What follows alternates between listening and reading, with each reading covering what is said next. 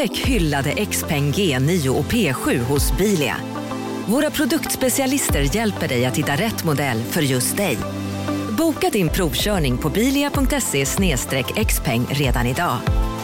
Välkommen till Bilia, din specialist på XPeng. Välkommen till Unionen. Hej! Eh, jo, jag ska ha lönesamtal och undrar om potten. Ja, om jag kan räkna med övertidsersättning för det är så stressigt på kontoret jag jobbar hemma på kvällarna så kan jag då be om större skärm från chefen för annars kanske jag säger upp mig själv. Och hur lång uppsägningstid har jag då? Okej, eh, vi börjar med lön. Jobbigt på jobbet. Som medlem i Unionen kan du alltid prata med våra rådgivare. CSRD, ännu en förkortning som väcker känslor hos företagare.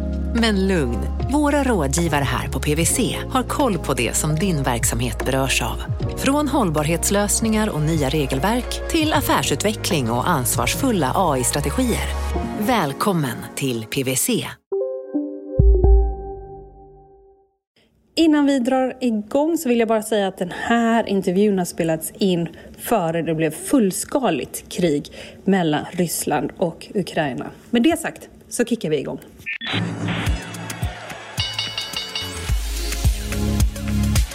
Det här är Affärsvärlden Magasin med Helene Rådstein.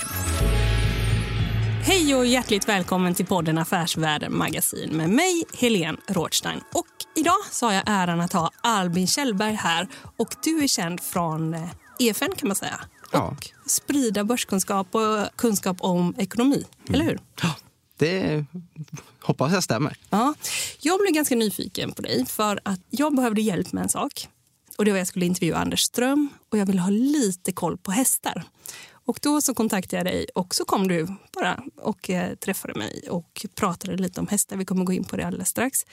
Och då slog det mig att du var ju så extremt aktieintresserad, ganska ung och verkar ha hållit på med aktier så himla länge ändå. När började du med det? Jag började handla aktier när jag var 15, när jag gick i nian. För jag hade sommarjobbat mellan åttan och nian den sommaren och jag hade lite pengar. Och jag hade aldrig riktigt haft pengar. Mina föräldrar mer varit att de hellre vill om jag verkligen behöver så får jag saken jag behöver. Så jag hade aldrig haft en stor summa pengar på mitt konto så att jag klarade inte av att bränna den summan. Jag visste inte vad jag skulle göra av pengarna. V vad hade du sommarjobbat med? Vad hade? Eh, friidrottstränare. Jag är gammal friidrottare. Kastat Aha. slägga. Nej? Jo. Oj. Ja. Eh, har två USM-brons. Nej. Jo. Shit. Ja. Bara en sån sak. Ja. välkommen. Ja, tack, fortsätt. Tack. Ja. Nej, men så att, eh, jag hade sommarjobbat som det, jag hade en summa pengar och eh, lite i samma veva hade jag börjat bli intresserad av eh, samhälle, ekonomi, pengar, hur, hur skapas jobb, eh, hur funkar företag och då började jag bli lite nyfiken på men vad, vad är en aktie, hur funkar det? Hade hört att det fanns, hört någon gång när pappa hade pratat med sin bankkontakt och sen, hmm, ja okej, men det här skulle jag vilja prova för det här verkar riktigt kul. Och det var också lite desperation för att efter att jag hade jobbat så tyckte jag det var så kul att jobba. Men jag insåg att ingen vill anställa en, en eh, 14-15-åring. Så att det bästa sättet att få pengarna att växa blir på börsen. För börsen dömer inte eh, vad min ålder är eller någonting. Utan där kan jag få jobba på och tjäna pengar. Men du sa att du fick en summa pengar. Va- Hur mycket hade du då? Ja, vad kan det ha blivit? Säg att jag jobbade ihop 8000 den sommaren och 3000 lyckades jag bränna på lite olika saker jag ville köpa. Men 5000 blev kvar. Jag visste inte hur jag skulle göra igång på så mycket pengar. Nej. Du bara, gud, jag sitter här med hur mycket pengar som helst. Ja, då var det ju oändligt mycket. Alltså Ja, ja. 8000 för mig då var ju, det var ju en, det var en liksom kung Midas-skatt. Vad började du då? Det första jag köpte det var ett Bull eh, OMX-certifikat med stor hävstång. Och det kan ju låta märkligt men jag var så... Det låter inne- ganska eh, avancerat. Ja, Ja. ja, men det var, det var en... Egentligen var Jag hade också sett att det där fanns. Och eh, jag, jag sa till eh, bankkillen, Alexander he- heter han, eh, att du, jag tror jättemycket på börsen. Jag, jag tror att börsen ska upp. Jag tror på ekonomin, jag tror på världen. Jag, jag var optimist. Jag är ju nog tyvärr ganska optimistisk ibland för, lite naiv. Eh, så jag bara, jag, vill, jag tror börsen ska upp och du, jag har så lite pengar. Så jag måste ha lite hävstång för att det ska hända någonting. Och han, han sa ju det, nej, nej, nej, nej, nej, nej. Men jag var jättepåstridig att det här ska jag ha. Så att eh, så blev det. Och så kom jag ihåg att jag satt, jag gick i engelska skolan Den som har varit väldigt aktiv i medierna, eller florerat här frekvent. Mm. Och där var det ju supersträngt mobilförbud och jag var världens lydigaste. Så att jag hade ju i princip aldrig brutit en regel på den här skolan på, på fyra år. Men nu satt jag och smög med mobilen på lektionerna minns jag bara för att jag ville uppdatera hur kursen gick. För att det gick ju i och med att det var sån hävstång upp, ner, upp, ner, upp, ner. Så satt jag hela, en, en hel termin i nian tills jag kände till slut att jag kan inte sitta så här, det blir för, för jobbigt i magen. Så jag gick in och sålde den där till plus minus noll. Eh, och sen så började jag fokusera på riktiga aktier istället för, för certifikat. Vad köpte du då? Då hade du fortfarande de här, vad hade du, 5 000? Ja, Down the pocket. ja exakt. Eh, då köpte jag Kappahl. För det var i samband med, det var mm, faktiskt ett förslag från, från pappa. Han sa det, han hade sett att eh, Rune Andersson då med Mellby Gård hade köpt in sig i Kappahl. Som var en ganska krisande kedja då. Och sa att det där borde nog, det där borde nog bli ganska bra. Så då, då var jag med där. Och det blev ganska bra faktiskt. Okej, så Kappahl var liksom ditt första case sådär. Ja, det, det var det. Och det, det var ju inget jag kom på själv så att jag ska inte ta någon ära för det utan eh, jag bara hoppade på det. Sen så mm, ja, växte, växte intresset och, och eh, jag upptäckte ju ganska snabbt att det är på nätmäklarna man, man ska vara eh, när man har väldigt lite pengar. För eh, där var det ju mycket billigare att handla. Om man har 5 000 kronor så det försvinner väldigt mycket courtage. Och courtage, man kan ju tycka att eh, courtage på storbank är dyrt idag. Men för tio år sedan när jag började handla med aktier var courtage dyrare överallt. Det har hänt jättemycket på tio år. Även på nätmäklarna. De var också mycket dyrare för tio år sedan. Eh, men, men han, bankkillen jag ofta pratade med när jag köpte eh, innan jag upptäckte nätmäklaren, Alexander, han var otroligt snäll. Han gav mig ofta rabatter och försökte verkligen hjälpa mig. Eh, så han var otroligt välmenande. Nu är han ränteförvaltare på, på Handelsbanken. Jag träffade honom några gånger, vilket är lite kul för att jag har sett honom i Handelsbanksgymmet flera gånger till exempel. Och det är lite så här, cirkeln är sluten. Jag är inne i branschen och han, han hjälpte mig när jag var barn. Och för bara säga, EFN det är ett helägt dotterbolag Ja. som ägs av Handelsbanken. Det är Ja. därför du går och tränar på det gymmet. Ja, exakt. Vi mm. sitter, vår studio ligger i, i Handelsbankens huvudkontor. Så det var lite roligt. Du måste ju vara så himla påläst. Du har ofta massa gäster. Och eh, hur gör Som du då? Ja, som jag. Exakt, men inte lika ofta ju. Nej. Eh, Jag kan ju ibland nörda ner mig så att jag eh, dygnar för jag nördar ner mig i en sak. Men eh, hur gör du för att komma upp på banan snabbt?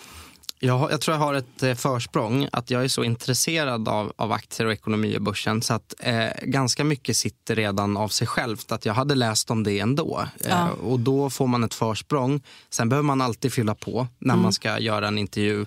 Speciellt om det är en lite längre intervju för då vill man kunna ställa lite mer initierade frågor, gå lite mer på djupet. Men då slipper jag göra, ofta göra grundjobbet. Jag behöver inte kolla upp vad bolaget gör. För det vet jag redan. Utan jag kan gå direkt på att eh, leta upp det här gottiga stoffet för att gå lite djupare. Och eh, då går det fortare. Och när saker går fort då är det ofta lite roligare än när saker tar lång tid. Ja, så är det ju. Det finns någon energi i när det går eh, snabbt. Ja. Du började med bullcertifikat, du gick vidare till Kappahl Mm. och sen så efter det, vad hände? Ja, men efter det så började jag handla aktier mer och mer och jag satt mycket i gymnasiet på, eh, ja, om man ska vara ärlig, ofta på lektionstid. Nej. Eh, Var det också Engelska skolan? Har Nej, gymnasium? då, jag gick Viktor Rydberg gymnasium i Vasastan. Får man sitta där med mobilerna och Där, vi, hade, vi hade datorerna för att ta anteckningar. Eh, Men jag har aldrig varit någon anteckningsmänniska så att jag hade datorn för att trada. Ehm, Fast jag, trade, jag var ing, absolut ingen daytrader. Jag har alldeles för dåligt psyke för att vara det. Men jag satt och höll koll på börskurser, läste börsnyheter. Och, ehm, det gjorde jag inte alltid. Ibland koncentrerade jag mig såklart. Men eh, jag gillade att hålla ett litet öga på vad som hände via datorn. Eh, Och då var det vanliga aktier. Och det har ju fortsatt vara just vanliga aktier, inte så mycket certifikat eller sånt. Utan det är det jag tycker är kul, att förstå affärsidéer, förstå företag och vad de gör. Eh, under de här tio åren så har ju börsen, det har ju varit ganska, nu är det ju väldigt knasiga tider. Eller, eller vad säger du? Det är väl väldigt, man står så här, vad, vad händer egentligen på börsen? Eller, eller? Ja. eller vad tycker du? Jo, men jag tycker det är, det är, det är speciellt. Samtidigt är börsen har alltid varit föränderlig. Ja. Det är som en spelplan som alltid ändras. Det är därför någon som är bra på börsen för 20 år sedan behöver inte vara bra idag. För det kan vara helt nya regler nu. Tycker du det? Alltså, Ja. Du som har hållit på tio år, ser du liksom andra regler nu jämfört med när du började? Det, det håller jag med Jo, absolut. Eh, och det som fungerade förut behöver inte fungera idag. Och det är samma när, när jag pratar med de som har olika typer av strategier och, och st- tradingstrategier kan ju berätta för mig att ah, men jag hade en strategi som i tio år var lönsam varje år och nu har den inte funkat på tre år. Så att eh, så helt plötsligt så täpper marknaden till någon, någon felprissättning eller saker förändras och det tycker jag. Och någonting jag tycker har förändrats mycket under de tio åren jag har handlat är att saker går fortare och fortare. När jag började handla så, så tyckte jag det tog längre tid för återhämtningar i ras och jag tyckte att när det gick ner så tog det längre tid. Nu tycker jag att allt går fortare. Mm. Det känns som att eh, coronakraschen både kom och gick så fort att man knappt minns den för att det gick så fort. Man var ner, det, det tog två, tre veckor att krascha och två, tre veckor att återhämta sig. Mm. Det går väldigt fort. Men tio år bakåt så har det ju ändå varit gynnsamt att sätta sina pengar på börsen. Men det har ju ändå varit några krascher här på vägen. Ju. Vad har varit eh, värst för dig? Ja, egentligen ingen särskild krasch. Det har varit en hel del. Vi har haft Brexit-kraschen, Trump-kraschen, techfrossen 2018, coronakrisen bland annat sen jag började investera. Eh, och alla, det, det jobbiga är nästan att ingen kris är en andra lik och man blir alltid lika orolig i magen. Och jag är en superkänslomänniska och super, liksom, vad ska man säga, magkänslemänniska. Så jag tycker alltid det är jobbigt när, när det svänger. Och det är ju kanske skillnad mot någon som är lite mer systematiskt lagd. Att jag tror inte de tycker det är lika jobbigt. Jag, för mig gör det alltid lite ont i magen när det går dåligt. Men för varje gång har jag blivit bättre på att hantera det. Och, eh, ja, man märkte ju framförallt när man var nybörjare. Jag har ju gått på lite miner. När jag var ganska ny så köpte jag Mr Green. Eh, det var väl där i ettan, tvåan på gymnasiet skulle jag gissa. Och sen kom det en skattesmäll i Österrike och jag var på semester med familjen. Såg det, blev jätterädd och sålde och förlorade mycket pengar för att den var väl ner 30 procent. Jag sålde när den var ner 30 procent och det var väl någon slags botten. För efter jag hade sålt så vände den ganska snabbt och tog igen ganska mycket av det fallet. Och vad är detta? Det är 2014 eller något sånt där den här smällen kom. Något sånt. Det måste vara någonstans där. Ja, Ja. exakt. 14 eller 15 Ja. skulle jag tippa. Och nu är de uppköpta av vet de, Williams Hill. Ja, det stämmer. Ja. Mm.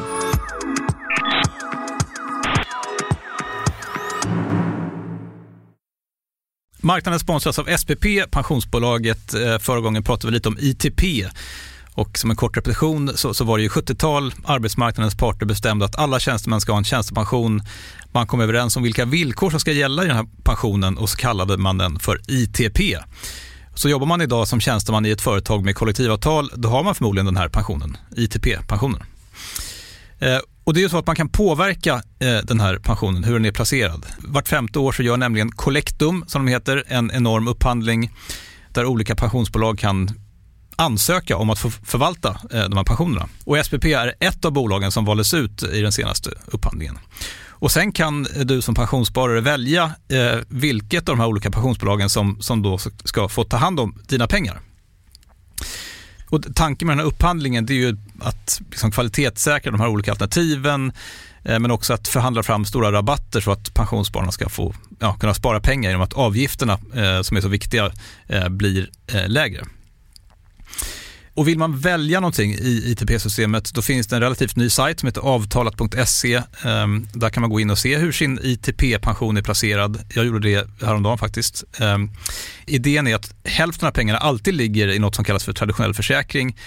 Det här gjorde vi ett avsnitt om i podden Kapitalet nyligen eh, som vi kallade världens bästa sparform. kan man lyssna på om man är intresserad. Eh, den andra halvan eh, den kan man också lägga i en traditionell försäkring eller så kan man placera det i något som kallas för fondförsäkring.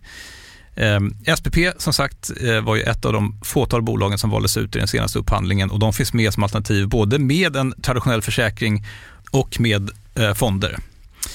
Så det var en liten bakgrund till ITP-systemet. Vill man läsa mer om det här eller typ kolla hur ITP-pensionen är placerad, eh, kanske göra förändringar, då går man in på avtalat.se. Eh, Men tack säger jag till SPP som vill göra oss människor mer medvetna om hur enormt viktig pensionen är för oss som en framtida lön, men också som en positiv kraft i samhället. Eh, Och förstås för att ni möjliggör eh, den här podden Marknaden. Nu då? Vad, vad investerar du i nu? Jag har haft ett ganska långtråkigt arbete att bygga upp min portfölj. För jag köpte en lägenhet eh, i maj 2020 och då tömde jag exakt allt jag hade på börsen. Vad kostar allt, lägenheten? Allt. 2 825 000. Mm. Så jag tömde allt Mm. som jag hade. Så liksom, det var noll, efter jag hade köpt inredning så var det verkligen noll kronor kvar på kontot. Mm. Eh, och så har jag fått börja bygga upp den igen. Och nu, ja, det senaste jag köpte är, jag köpte ACQ Buresbacken och Creadesbacken. Mm. De köpte jag här i, i december. Jag, eh, jag, jag tycker att det var ett kul läge att köpa dem för att eh, De kom in i somras och eh, då var det mycket snack om spackar och hur det har varit i USA. Och sen så, ja, spackarna ska ju, de, det är ju egentligen en spack i en påse pengar. De har ofta en tidsperiod, brukar vara mellan 12 och 24 månader på sig att köpa någonting för den här påsen som är onoterat som de ska ta in på börsen. Eh, och jag, känslan jag fick i kommunikationen var att man vill inte köpa något för snabbt för då verkar man lite förhastad. Eh, utan att någon sa det uttryckligen, men det var så jag kände eh, utifrån det jag läste och hörde. Att man vill, de, ingen spack ville köpa något efter en månad för då verkar man lite snabb. Det som kallas för D-SPAC va? Ja, jag tror det. Ja. Men ingen vill ju heller vänta ut tiden för att om du når när tidsfristen tar slut för att köpa något, då går pengarna tillbaka till investerarna, den här påsen man har samlat. Och det tror jag också känns som ett misslyckande. Men det innebär att jag tror, jag vet i alla fall att eh, Buresbacken, de hade ett och ett halvt år på sig att hitta något. Och nu har det redan gått drygt ett halvår. Mm. Uh, och jag tror inte heller man vill vara precis i slutfasen när man presenterar ett förvärv för då kanske man också verkar lite som att man tog sista chansen på sluttampen. Så jag tänker att det borde komma något förvärv från dem i år. Uh, och har jag fel då får jag tillbaka ganska mycket pengar för då går den här påsen tillbaka efter den, vad förvaltningen har kostat under tiden. Men det borde vara ungefär 90 procent av, av pengarna. Och jag gillar, jag tycker det är lite kul att investera i när du ändå känner att du har någon slags bottenplatta.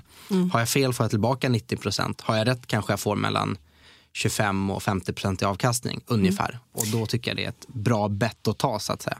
Men en sak som jag har tänkt på med spackar just eh, på den svenska marknaden det är ju att Sverige, dels har vi ju många förvärvsmaskiner liksom, som håller på att köpa upp bolag hela tiden. Dels har vi en väldigt stor private equity och riskkapitalindustri och sektor. Väldigt stor om man tänker på vår befolkning. Vad, hur tänker du på det i relation till spackar och de objekt som är ute?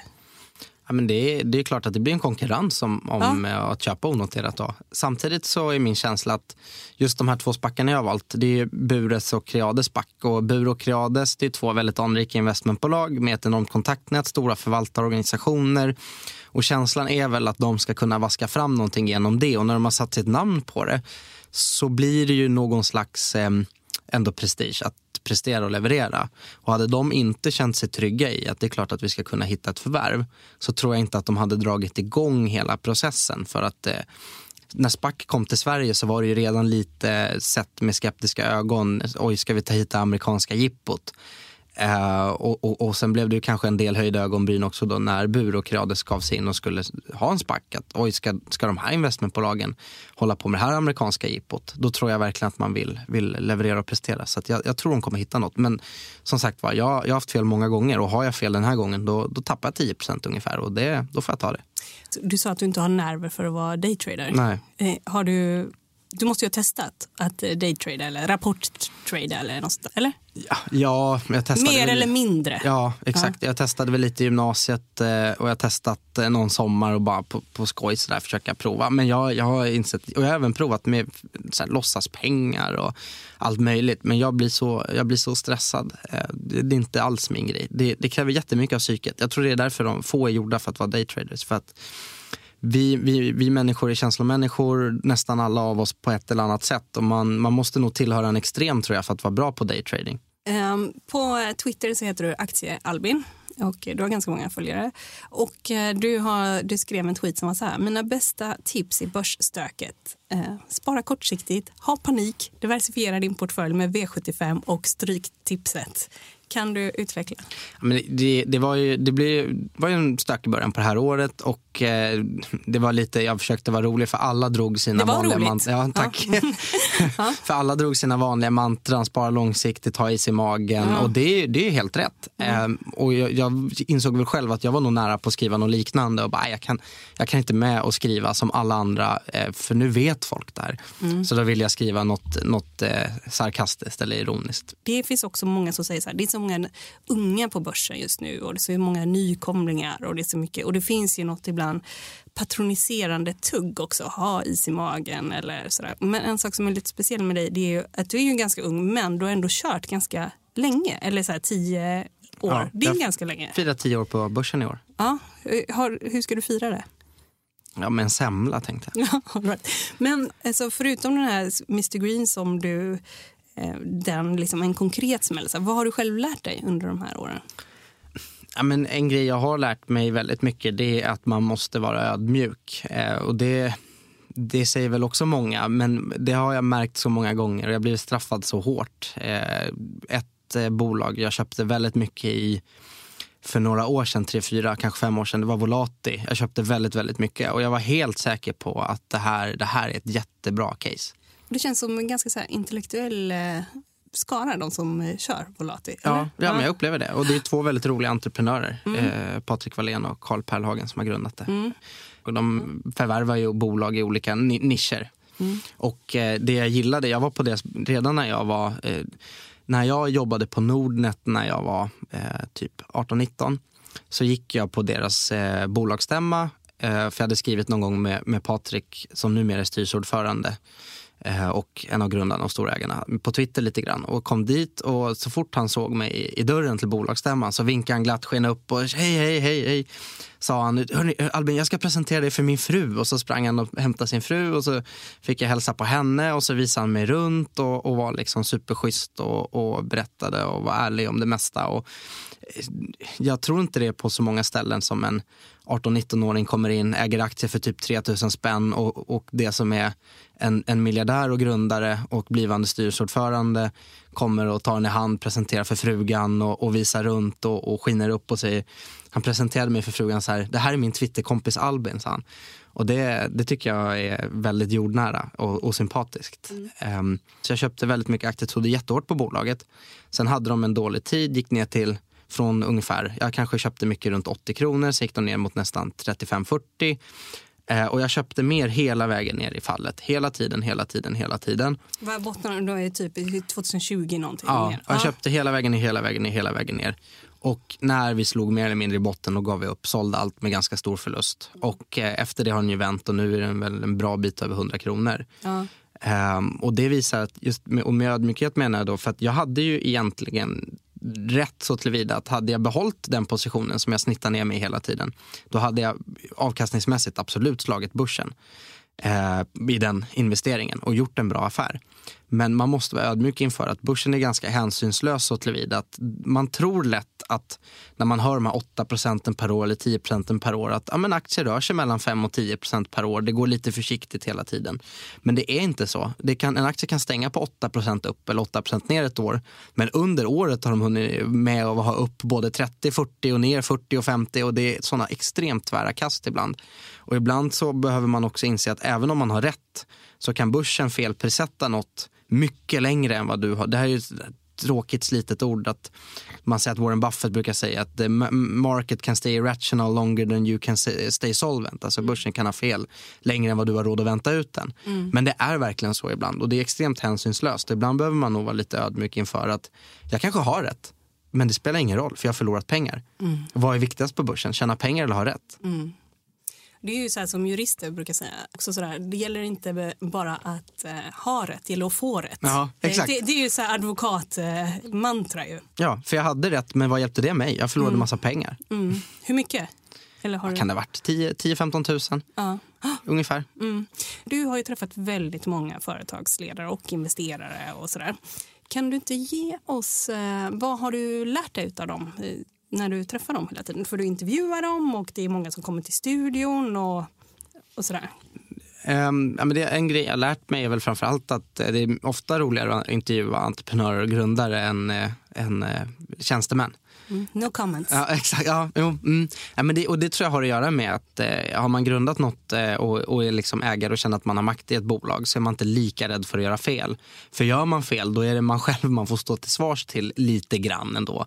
Jämfört med om man är ren tjänsteman eller så, så är man rädd att grundarna eller är stora ägare eller styrelse ska tycka att eh, vad gjorde du här? Vad sa du här? Nu sa jag no comments. Ja. Men jag kan faktiskt fylla i att eh, jag kan hålla med om det som princip. Men sedan finns det också väldigt frispråkiga vd också. Om Oh ja. man har varit vd väldigt länge och sådär. Men det är ju inte en vds jobb att vara särskilt frispråkig. Nej, och det är också kanske lite, man ska ju komma ihåg att det är lite, mm, det är kanske lite symptomatiskt av att vi har en värld som blir mer och mer reglerad för varje år. Det blir mer och mer lagar och regler att hålla koll på och eh, man blir väldigt rädd för att, trampa ett hål. Och det, det förstår jag ju också. Det är så lätt att råka säga något som missförstås eller ja, man inte får säga. De har varit nöjda. Vad är det största misstaget som eh, du tycker att du själv har gjort? Åh, det var en bra fråga. Eller något misstag där du känner bara fasen. Nej, men, eh, ja, ett, en grej jag aldrig skulle göra igen, det är när jag började på EFN var det jättesvårt att komma in. Eh, och det var en extremt tuff, tuff tid i början, mitt första år på EFN. Det var alldeles för stort steg för tidigt. Jag hade, jag hade ju gått ut gymnasiet för ungefär ett år innan, hunnit varit på Nordnet i, vad kan det varit, två år. Eh, Men, vänta, och på Nordnet, du var på kundtjänst? Ja, först, precis. Jag började Ja. på Nordnet. Jag, jag satte, när jag fyllde 18 så satte jag så här att jag vill, jag vill, nu är jag 18, då får jag jobba eh, på nästan alla ar- arbetsplatser. För det är ju lite så här lagar och regler som styr att innan 18 får man inte jobba med pengar och lite så här. Eh, men när jag fyllde 18 då, då ville jag verkligen jobba på bank. För jag hade haft, jag hade ju då handlat aktier några år och verkligen kände så här att det här är min grej, det här är mitt stora intresse, det här är min passion. Så att då eh, skickade jag massa ansökningar till lite olika ställen och sen eh, så blev det att jag, jag landade i att jag ville vara på Nordnet och tjatade på dem att här vill jag vara, jag vill prova att jobba hos er. Jag tyckte det verkade vara en, jag hade hört att det var en kul arbetsmiljö och det var ju liksom en, en nätmäklare, jag kände att det passade mig eftersom jag själv handlar på nätmäklare. Och eh, jag tjatade och tjatade och eh, jag fick inget svar på, på mina ansökningar. Så att jag skrev, jag hade då byggt upp ett litet Twitterkonto med ett par hundra följare. Eh, och då skrev jag till slut, hej Nordnet, alltså så att alla skulle se det. Hej Nordnet, jag har sökt jobb hos er flera gånger men eh, det verkar inte kommit fram för jag har inte fått något svar. Bara för att jag ville att det skulle hända något. Och det var inte så konstigt att de inte svarade för att jag var ju alldeles, jag var jätteunderkvalificerad. Men då ja, jag satte lite taskig press på dem på det sättet, men då hörde de av sig. Eh, så en som heter Faras eh, som eh, hörde av sig och sa det, du, eh, eh, eftersom du verkar så taggad på att vara här så ska vi se vad vi kan göra. Jag tror att min, min kollega Rami kan behöva folk. Och då, sen ringde en som heter Rami som i, i, i slutändan anställde mig till en grupp som, som eh, satt och välkomnade nya kunder. Och så var jag där ungefär ja, tills jag gick ut gymnasiet och efter gymnasiet började jag jobba på, på kundtjänst på heltid. Och eh, bara på kundtjänst, då hjälpte ni folk att komma igång med sina mm, konton och eh, logga in och På kundtjänst var handla, det, eller? på kundtjänst, alltså i början då när jag välkomnade nya kunder, då var det hjälpa till att komma igång. Men på kundtjänst sen, då var det allt. För rutinen var att inget ska kopplas vidare. Oavsett vad problemet är så tar du det. Och det var ju superlärorikt för jag kunde ju då hantera allt från eh, hjälpa folk med knockade varanter till portföljlån till eh, pension. Det var ju allt möjligt. Alltså svårt och, och, svårt och lätt. Mm till att hjälpa dem hitta logga in-knappen. Så det var verkligen högt och lågt. Och det var ju superlärorikt. Och att man inte ska koppla folk vidare, det är också någon slags ansvarskänsla då? Eller vad, Ja, det är liksom- för att någon ska äga problemet. Ja. Eh, och det var ju, Jag tyckte det var eh, helt rätt. Sen så innebar det, det var aldrig någon som förväntade sig att vi skulle veta allt. Utan kunde inte vi svaret, då sa vi häng kvar. Och sen så fick vi ta reda på svaret. Antingen ringa rätt avdelning och fråga, eller fråga en kollega eller fråga chefen. Och det, jag tyckte det var hur kul som helst. Det var jättelärorikt. Så det blev min lilla grundutbildning i, i finans. Och då tillbaks då, för, så då, för då kom du därifrån och Ja. sen så började du på EFN. Och vad skulle du aldrig göra om igen då? Ja, men det första eh, ett, ett och ett halvt åren var extremt tuffa. Jag, jag mådde, jag mådde, det var för stort steg. Jag kände, mig in, inte, jag kände inte att jag kom in i gänget. Ehm, jag tror inte alla riktigt förstod varför jag var där. För jag var ju tänkt som en, så här, ja, men knatterekrytering, chansning. Ja, och, och, och var det typ så här, vem är barnet? eh, Ja men typ, tror jag. Ja. Ehm, och och ehm, ja, det var, det var jättetufft. Jag mådde inget bra, gick upp jättemycket i vikt och, och eh, ja, jag, jag mådde faktiskt extremt dåligt där en period. Och, och det, det skulle, jag stod ut med det för länge. Jag borde egentligen ha slutat och sagt upp mig. Sen är jag glad att jag inte gjorde det så tillvida att det blev bra till slut. Eh, det, det, jag kom in i gänget till slut, eh, saker blev bättre, jag fick hjälp, eh, saker strukturerades upp och sen så nu senaste åren har jag trivts hur bra som helst, varit jättenöjd och, och det blev ju verkligen, det gick från att vara tufft till att bli ett paradis att jobba där. Så att jag är ju jätteglad att jag var kvar men oddsen att det skulle bli så bra som det blev var nog egentligen inte jättebra. Och att jag stod ut med det här tuffa så länge det, det ska man inte göra. Och jag har stött på, jag har varit med om kompisar och bekanta som också har varit med om tuffa starter på arbetsplatser. Och varje gång jag har sagt det till dem, stå inte ut med det. Man ska inte stå ut med att må dåligt, att inte vilja gå till jobbet, att, att liksom känna att man inte trivs och mår bra. Eh, det, det ska man inte. Det är ju ett ganska tufft jobb på det sättet att man exponeras ju hela tiden. Eh, vi har ju Twitter som är fullt av anonyma konton och sådär. Och så står man där med sitt face och man är ju så liksom hands-on. Du ska ändå leverera Alltså, du ska producera och du ska leverera hela tiden. Och så står du där med ett face och så mår du inte bra. Vad, liksom, det, det måste ju också vara en clash där i att du ska ju se ut och må bra. Ja, exakt. Men det som var skönt var att när jag fick göra program, så mådde, när jag väl var i rutan och var live och så, då mådde jag ganska bra. För att jag blev alltid väl omhändertagen av tittarna och mina följare. Och det var jätteskönt. Det var ju min räddning. Folk hörde alltid av sig med beröm och pepp. Och jag var, det, var, det var min räddning, absolut. Eh, för annars hade jag aldrig orkat. Och, så att det var, jag har haft ett otroligt stöd av tittare, finans, Twitter, sociala medier. Det har varit, eh, det har varit eh, ovärderligt. Och det var ju det som gjorde att jag ändå kände att jag fortsatte. För varför gör man tv, varför gör man podd? Men det är ju för de som tittar och lyssnar. Och inte för min egen skull eller mina kollegors skull. Egentligen. Och jag, om jag ska vara helt ärlig, jag brukar försöka när jag skapar program tänka vad vill jag se utifrån att jag ändå är också målgruppen för det jag gör. Men samtidigt så är det så att det är för tittarna och skulle vad jag vill se vara något annat än vad tittarna vill se eller vad jag vill göra vara något annat. Jag kommer anpassa mig. Det är för tittarna jag gör det jag gör. At your service. Ja men faktiskt. Och man får vara lite ödmjuk. Jag kan inte vara så här, ja men tittarna vill se det här men det tycker inte jag är kul så då tänker jag inte göra det. Utan det är, det är bara för det skulle man håller på, för det skulle man få betalt. Ehm, detta då med att eh, må dåligt sådär. Vad slår du i någon botten? Ja, jag slog i en botten och eh, ja, det, det var så illa att jag, jag, sa, jag ville egentligen sluta men vågade inte riktigt för jag kände till slut det är nog fel på mig. Det är ett misslyckande att sluta eh, för då har jag misslyckats med det här stora steget som jag fick ta, chansen att ta.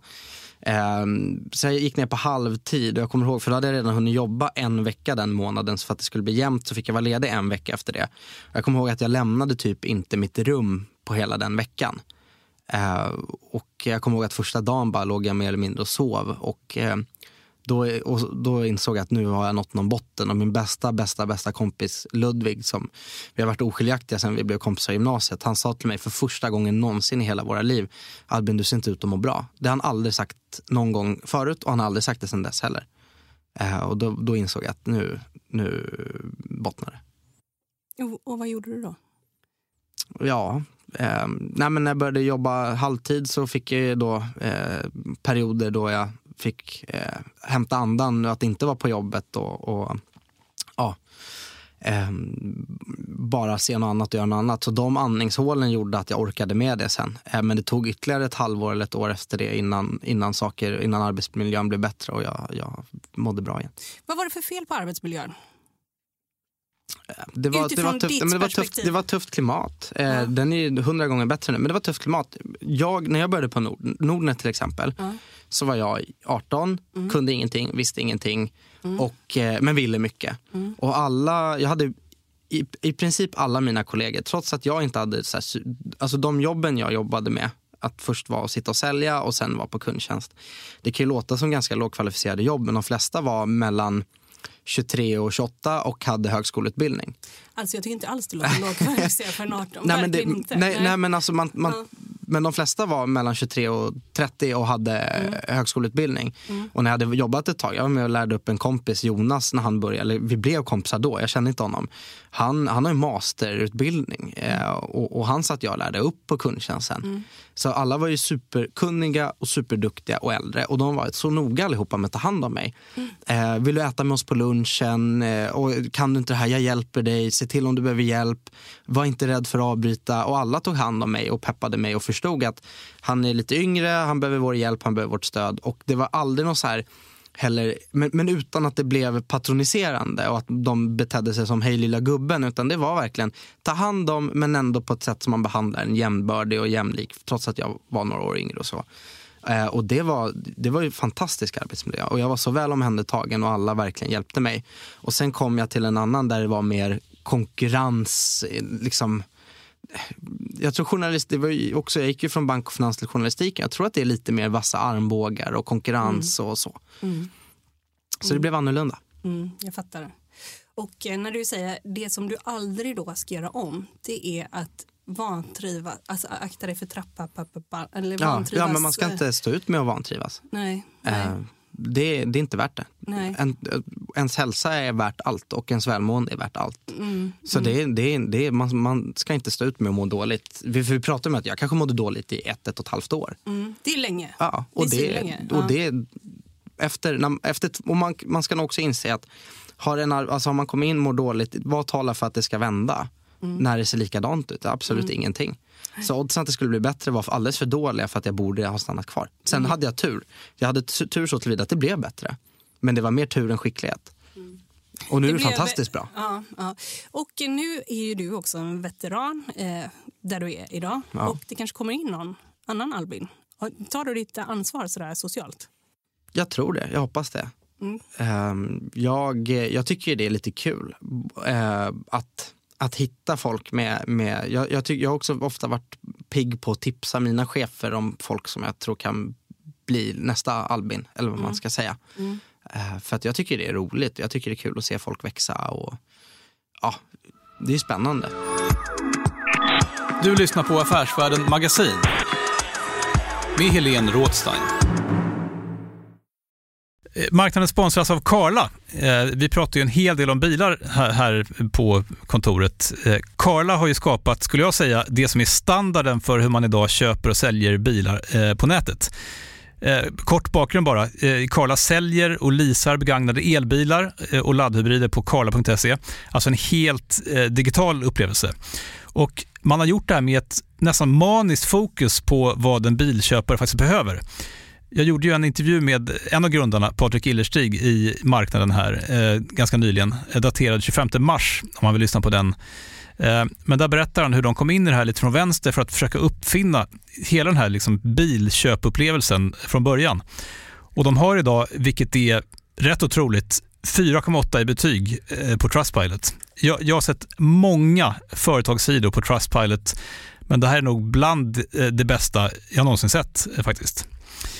Man kan sälja bilen till Karla också. Eh, då går man in på karla.se, delar lite info om bilen, sen får man en gratis värdering och ett bud. De hämtar bilen helt gratis i hela Sverige och så har man pengarna på kontot i samma stund som de hämtar bilen. Det är grymt. Eh, så ska du köpa en ny bil eller sälja din gamla, eller båda delar för den delen, gå in på karla.se och eh, kolla. Alltså karla.se och Karla stavas med C. Tack så mycket till Karla. Också en profil i det här Uppesittarkväll. Mm. En grej som hände var ju nästan en kupp som jag noterade. Eh, och det var ju faktiskt när det var eh, Lohilos vd var Mm. inbjuden till eh, studion. Då satte du liksom plötsligt ner foten kan man säga. Kan du inte berätta, göra en recap här? bara? Ja, det var ju när Uppesittar kväll var kvar hos EFN och EFN går under granskningsnämnden vilket innebär att eh, det är ganska noga med vad som får synas i bild och, och hur, hur saker lyfts fram och inte lyfts fram och då ville han eh, göra en utlottning och eh, det får han inte göra och då var jag tvungen att stoppa. Jag skulle gärna vilja lotta ut också en, eh, en, eh, liten Lohilo-box som jag tog med mig. Kan vi få göra det? Och den kommer inte smälta? Nej, utan det är våra torra produkter. Okej. Funkar det? Jag vet faktiskt inte. Jag var inte riktigt förberedd på det. Eh, det vi kanske får, får ta det efter programmet. Eh, för eh, jag, jag tror inte det, tyvärr. Eh, men tyvärr inte. Men, Ja, då kan ni få den då. Ja, ja, är det ja. okej? Nej, nej, och, vi, och vi kan väl säga så här. Det vi, vi har att förhålla oss till marknadsföring och, och, och Ja, sådär. jag så vi, vi är lite bakbundna. Och det var, jag var glad att det hände när det hände för hade det varit ett eller två år tidigare hade jag nog inte haft pondus nog att våga stoppa det men där sa jag att nej det, det går inte. Ja, för han bara, ja, och, och nu ska jag börja lotta ut grejer. Ja. Eh, mi- mitt, alltså en, ja men det var Mitt väl i en intervjun. kupp? Ja. Och det är nog första och sista och enda gången jag upplevt det. För jag, som jag sa innan, normalt sett har jag varit så överväldigad av den enorma respekt jag mötts av även när jag intervjuat eh, mångmiljard eh, liksom, bolags vdar eller eh, jätteentreprenörer. Och, jag intervjuade Rutger Arnhult för något år sedan och han stannade jättelänge i studion och hjälpte mig med min löpning. Jaha, men den här stretchövningen kan jag tipsa om. Just den där. Man, jag är van att få sån enormt, så enormt bra bemötande och sen så blev det så. Och det, ja, det kommer man sällan glömma, men eh, det var nu skrattar man lite gott åt ändå att det blev så. Det var lite roligt så här i efterhand. Hur är det förresten, eh, ibland, nu är, mera då är det på Omni. Mm. Eh, hur är det att eh, jobba ihop med Niklas Andersson? Det är extremt roligt. Niklas, eh, det kan man säga. Niklas, Investeraren heter han på Ja, Twitter. exakt. Niklas blev ju en del av vändningen också. För Det var ungefär när jag hade mått dåligt där, där i början på EFN som jag kom på idén att vi drar in Uppesittarkväll till EFN. Och, eh, för då hade Niklas precis, eh, eh det hade precis slutat sändas hos Unga Aktiesparare och Niklas letade lite efter ett nytt hem. Så att jag, jag, jag tog eh, tag i det lite och ringde honom och frågade skulle du kunna tänka dig att göra det hos oss. Han sa absolut och sen gick jag till mina chefer och sen hände det lite saker. Och sen så kom Uppesittarkväll till EFN. Eh, och eh, det var ju, ja, då in, och innan det så hade jag liksom inget riktigt eget format på EFN eller någonting som var min grej. Och, eh, ja, men jag kände inte riktigt att jag var så bra på någonting och sen så kom det. Och så sa Niklas på något möte att jag vill, jag vill programleda med Albin. Jag vill att Albin ska vara med och programleda det här programmet. Eh, och eh, ja, det var nog, eh, det var lite, det var lite, mm, det var lite känsligt och min chef ville egentligen inte det. Eller rättare sagt, hon hann inte riktigt godkänna det innan Niklas sa jag vill att det ska vara så. Och det blev lite känsligt. Men det blev så ändå till slut. Och eh, eh, ja, att Niklas ville det var ju, han var nog, det var också ett bra tillfälle för det var ju när jag kände att ingen riktigt trodde på mig som han kom in och sa jag vill göra det här med Albin och trodde på mig och det var ju mycket värt. Och där fick jag ett, ett format och någonting där jag kände att här kan jag känna mig lite duktig, här kan jag känna att jag bidrar. För det gick ju hur bra som helst. Det var ju hur mycket tittare som helst direkt. Och eh, i och med att det var ett upparbetat format som Niklas kom med, han kom med en färdig skara fans och ett färdigt format som funkade. Eh, som jag bara kunde hoppa in i och få känna att eh, här är jag lite duktig och här blir det bra. Mm. Och det var, ju, det var någon slags vändning. Efter det började jag må bättre och bättre och trivas bättre och bättre, våga ta mer plats. Och, Hej välkomna! Jag hoppas att ni är riktigt laddade för ännu ett avsnitt av Uppesittarkväll eller som en kär twittrare sa, Uppesnittarkväll. För att eh, jag kan tänka mig att det är många av oss som har suttit och snittat. Fick också en egen inom situationstecken så, plattform. Ja, alltså, ja. exakt. Så mm. det, och att Niklas, eh, jag vet faktiskt inte varför han vågade tro på, på mig där och då. För att jag, då var det inte så många som visste vem jag var, vad jag gjorde och vad jag kunde och inte kunde. Men han, han fick väl bra feeling och kände att vi klickade och sa jag vill göra det här med honom. Och eh, det är jag jätteglad för och vi har jobbat ihop sen dess. Mm. Och även, om, även när Uppesittarkväll eh, lämnade EFN, eh, Ekonomikanalen och gick vidare till Omni så eh, sa han att jag vill ta med mig Albin på det här. Mm. Och det är jag också glad för. Det visar att han trivs med mig och jag trivs med honom. Och det, mm. Att ha gjort Uppesittarkväll i ja, vad blir det nu? Fyra, fyra år tror jag. Det har mm. varit hur kul som helst. Det, det är alltså gånger, är det gånger tolv? Eller vad ja. har vi? Ja. Jag måste ha gjort i alla fall en 50 program mm. av det där. Ja. Och folk som inte vet vad det är, det är Dagen före löning. Ja, exakt. Mm. Eh, ett av de största tror jag, programmen som handlar om aktier och investeringar som finns i Sverige. Eh, och eh, otroligt mycket live-tittare, många som är med och kommenterar. För det blir ju som en liten gemensam inväntan av lönen det går 20 till 22. I den bäst, roligaste världen hade man egentligen velat sända det 22 till 24 för att då vid 24 klockslaget så får många in, framförallt de som har så här, jobbar på lite större företag och det går så här lönefilskörningar, de får in den prick 12 på natten mm. mer eller mindre. Mm. Lönen. Så de har verkligen väntat in den tillsammans. Å andra sidan, hur många kan sitta en vardag och titta på ett program 22 till 24? Tyvärr inte så många. Så 20 till 22 är mer prime time att sända. Mm. Hur många tittar? Det brukar vara en 20 till 25 000 per avsnitt ungefär som tittar om man räknar in även de som tittar i efterhand. Mm. Investerar du i något annat förutom de här spackarna vi snackade om? Uh, jag, köpte, jag, jag, köpte lite små, små fastighetsbolag också ungefär samtidigt som jag köpte dem. Uh, Såna här enfastighets... Nej, nej, nej utan, utan uh, fastighetsbolag som in, är liksom fastighetsbolag som vill ja. ha många olika fastigheter ja. men som är lite mer unga, uh, uppstartsfasen är lite, lite ja, vad ska man säga, man är ofta lite offensivare när man är ett nystartat bolag. Mm. Och ehm, ja, det var i, i, lång, lång historia kort så ehm, eh, Många av dem gick ner ganska mycket när det blev den här ränteoron och, och jag hade, hade, lyssnat lite på en, en, förvaltare som jag tycker är väldigt duktig som heter Peter Norhammar och han, han gillade några. Så då köpte jag på mig några stycken av dem som en liten riskspridning när de ändå hade dippat ner en del. Och eh, vad tänker du då med det här skiftet som man snackar om nu hela tiden? Värde och tillväxt? Uh. Är det tjatigt mantra också tycker du? Ja, lite. Men det är, jag pratade lite tidigare i podden om att allt går fortare tycker jag i, idag än för tio år sedan och kanske framförallt idag jämfört med för 20 år sedan. Och de här omviktningarna mellan värde och tillväxt, de har nog alltid funnits. Men jag tror att de blir mer påtagliga idag för att allt går så fort. På ett halvår eh, ungefär så har tillväxt tappat och tillväxt och framförallt små tillväxtbolag kanske tappat mellan 30 och 50 procent på väldigt kort tid medan värde under samma period har gått väldigt bra. Och förut kanske en sån omviktning eller en sån förändring eller sånt paradigmskifte. Det kanske inte tog sex månader utan tre år. Så att allt, alla rörelser tycker jag går fortare. Jag tror det är därför många reagerar. Om man till exempel har, man, man ser, oj på tre månader har min portfölj trappat 30 procent för att jag har haft små techbolag. Uh, och då förstår jag att man, det blir ju klart att det blir aktuellt att prata om när man ser att ens portfölj tappar 30 procent på, på tre, fyra månader. Mm. Vad hände? Mm. Men du, liksom när alla skriker om detta nu, då är det för sent? Ja, jag tror nog nästan lite det. För att mm. eh, många säger, eller jag märker att många säger nu, ja men nu ska man nog ha värde. Mm. Men en stor del av den här rörelsen är ju redan gjord. Värde har gått bra i snart ett år. Mm. Och tillväxtbolag, små tillväxtbolag och techbolag toppade ju ur typ i maj förra året. Eh, och nu tror jag nästan snarare att läget är intressant att göra tvärtom. Mm. Alltså, många tillväxtbolag, och framförallt tech, då, har tappat mellan 30 och 50 procent. De kan gå ner 30 till. Men det känns som att oddsen är bättre för att de ska gå upp än, än gå ner 30 till. Mm. Eh, och jag, tycker, jag ser ju, investeringar handlar inte alltid om att ha rätt. Utan det handlar om att ha rätt oftare än vara fel. Så att allt får man väga risk mot möjlig avkastning hela tiden. Eh, om jag tar jag, om jag gör tio investeringar och har rätt i sju, då måste jag få en viss procentuell avkastning i de jag har rätt i kontra vad jag kan förlora i de jag har fel i för att nå den avkastning jag vill nå varje år som ett genomsnitt. Eh, och jag tycker liksom att det är därför jag ofta ser det som vad, vad är på risken?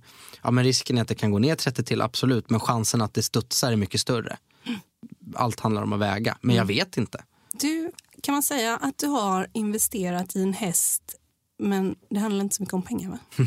Nej, jag, jag, många har nog, som följer mig i sociala medier har nog märkt att jag, jag har investerat i, eh, en häst. du har faktiskt, blivit hästtokig? Ja, det har blivit ett par till slut. Men eh, det började med att jag köpte en häst 2020 och det var egentligen eh, resultatet av ett löfte. Mm. För jag hade lovat en, en travtränare när hon var ganska i början av sin karriär att när jag har köpt min första lägenhet så ska du få en häst. För jag kan inte köpa en häst innan jag köpt en lägenhet. Det blir en skev prioritering att jag köper en häst innan jag någonstans att bo. Men jag hade lovat henne att, vin- för hon hade en häst som var, hon hade gjort ett jättejobb med, som var ganska dålig stam på. Hon hade, den hade, hon hade mer eller mindre räddat hästen från slakt. Mm. För att den var så, den var ing, det var ingen bra tävlingshäst och eh, de tidigare ägarna visste inte vad de skulle göra av den. Och en kompis till dig? Ja, exakt. Uh, uh. Och eh, då sa jag det till henne Framförallt var jag från början kompis med hennes eh, storebror. Mm. Och då så sa jag det, lovade jag henne att lyckas du vinna V75 med den här hästen som du har räddat från, från slakt. Eh, för den skulle vara med på V75 och jag hade pratat med henne inför det och frågat henne om chanserna, om hon trodde hon skulle vinna och sådär. Hon var ganska optimistisk. Mm. Sa det, vinner du med den här, den här stammen, den här budgetstammen, eh, så då ska du få en riktig häst av mig. För kan du göra ett sånt jobb med begränsade stammar och enklare liksom, genpooler till hästar. För att det är ju mycket genetik, ha stora lungor, ha, ha rätt fysiska förutsättningar. Eh, eftersom det är sånt avelsfokus i travet. Eh, så sa det, lyckas du med det, då, då vill jag att du ska få en riktig välstammad häst. För att eh, då undrar jag vad, vad för jobb du kan göra med en sån om du gör det här jobbet med den här lite enklare. Mm. Och den vann. Och då var det ju bara att leva upp. Så att, eh, det blev lite lustigt för det var bara någon månad efter jag hade köpt min lägenhet och fått det klart. Så då var jag med och hjälpte den att köpa loss den här hästen. Och nu äger du? Eh, 30 procent. 30 procent? Ja, sen... i, I Ego Sisu. Mm, Ego Sisu. Mm. Och eh, hur, för, för den här hästen, den sprang ju också in, alltså den vann ju också för ett tag sedan. Ja, han har vunnit, han har gjort 15 lopp och vunnit 8 av dem. Uh, och uh, han, det största segern var på V75 på nyårsafton och det var ju väldigt häftigt för att det är en stor, nyårsafton är ofta en stor jackpot-omgång på V75 så det är väldigt många som tittar. Mm. Så att, uh, jag tror att de flesta som spelar på trav noterade att han vann och det var ju otroligt roligt och jag var väldigt glad för att var, var, var, du på plats och tittade? Nej, jag Nej. var inte det. Jag hade ju, det var egentligen, vi hade egentligen tänkt att starta en vecka senare på V75 på Mantorp men sen så såg det här loppet så bra ut så vi tog det ändå. Mm. Och då hade jag redan hunnit bestämt med kompisar att jag skulle hålla i en nyårsfest så det var väldigt svårt. Då. Mm.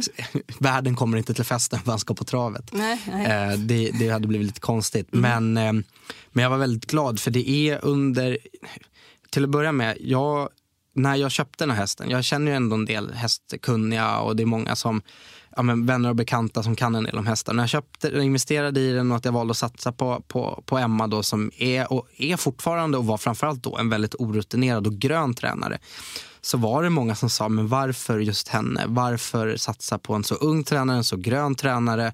Eh, och, och sen är också många, han har haft mycket problem med skador och så, vilket gjort att han inte alltid har visat upp sig från sin bästa sida hästen.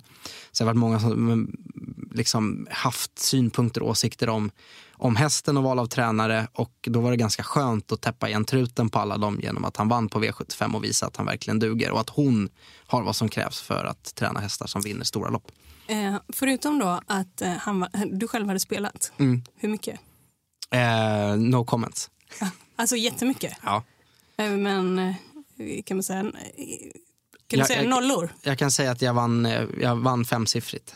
Nej, gjorde du det? Ja. Det är ju jättebra. Mm. Mm. Jag, jag, jag, ja, men jag har alltid trott på honom. Jag har alltid trott jättemycket på honom. Sen har det någon kombination av att jag är, jag är... Jag har valt att vara optimist. Jag är ofta optimist. Jag tror på att saker ska gå bra. Jag tror på saker jag satsar på. Mm. Eh, jag, vilket är bara ett val. Mm. Jag, var, jag är nog egentligen född pessimist, men jag tröttnade på det. Eh, mm. Så då blev, valde jag att tvinga mig själv att vara optimist. Så jag mm. tror ju ofta på honom när han startar. Att, mm.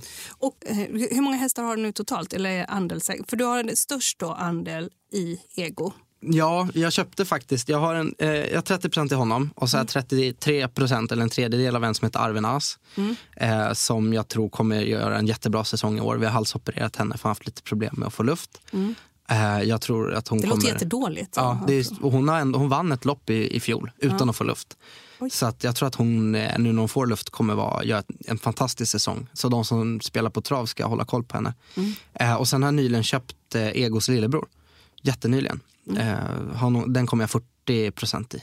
Var det den som är så lite fjunig, ja. såg jag på Twitter? Mm, det är ju och... bara litet, en liten bebis, ja. ett, ett, år gammal. Ja, och folk bara, har du köpt, det var någon som skrev jättetaskigt, har du köpt en åsna? Ja, men jag förstår, jag kan, jag, det ser ut som en åsna. För när, fölen när de har vinterpäls, ja. de går ju ute. Mm. De sätter en ganska ful vinterpäls och sen är det ju en bebis, den är ju långt ifrån färdigvuxen. Mm. Han kommer ju växa i två år till. Mm. Uh, så att det ser ju, den, han ser, ser ju ut som en åsna, men mm. om två år så mm. kommer han se eh, fantastisk ut. Vad är målet med hästarna på sikt? Så det vore kul att se om man kunde gå plus minus noll. Mm. Det, det, För nu går de med förlust? Ändå. Ja, lite grann. Uh, så, men jag har haft tur, jag har haft lite tur att Ego var så bra så han springer in så pass mycket pengar. Mm. Att det ändå inte har varit så stora förluster. Men det hade varit kul att gå plus minus noll och se om det går. För att uh, ja, men det är ändå en ambition. Att man, vill ju, man vill ju ändå att investeringar och, och affärer ska gå med plus eller vinst eller åtminstone break-even.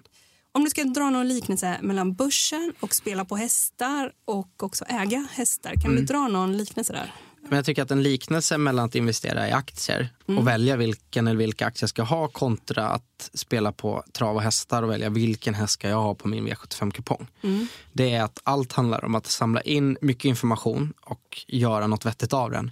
På börsen du, let, du tittar på värdering, affärsidé, läser lite rapporter försöker hitta kanske några gamla intervjuer eh, och, och, utifrån alla de här informationsparametrarna mm. komma i en slutsats. Köpa eller inte köpa.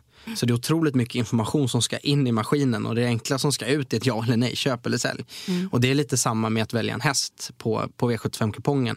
Eh, vad ska den ha för skor, för utrustning, för vagn? Vem kör? Körde någon annan sist?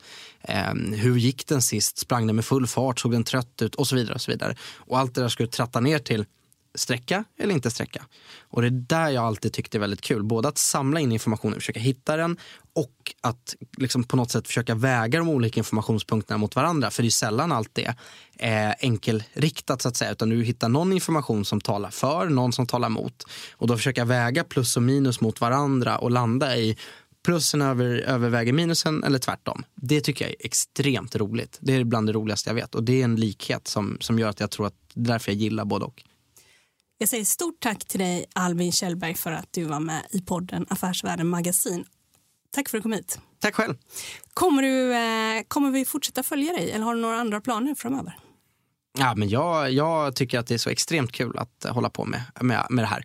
Så oavsett vad jag gör så kommer man nog alltid se eller höra mig göra saker kring, kring aktier och finans. Då vet vi. Tack ska du ha. Tack Hej har lyssnat på podden Affärsvärlden Magasin med mig, Helene Rothstein. Gå in på affärsvärlden.se för massa nyheter, analyser, reportage och intervjuer. Och den här podden, den är tillbaka om en vecka. Håll ut! Hej då!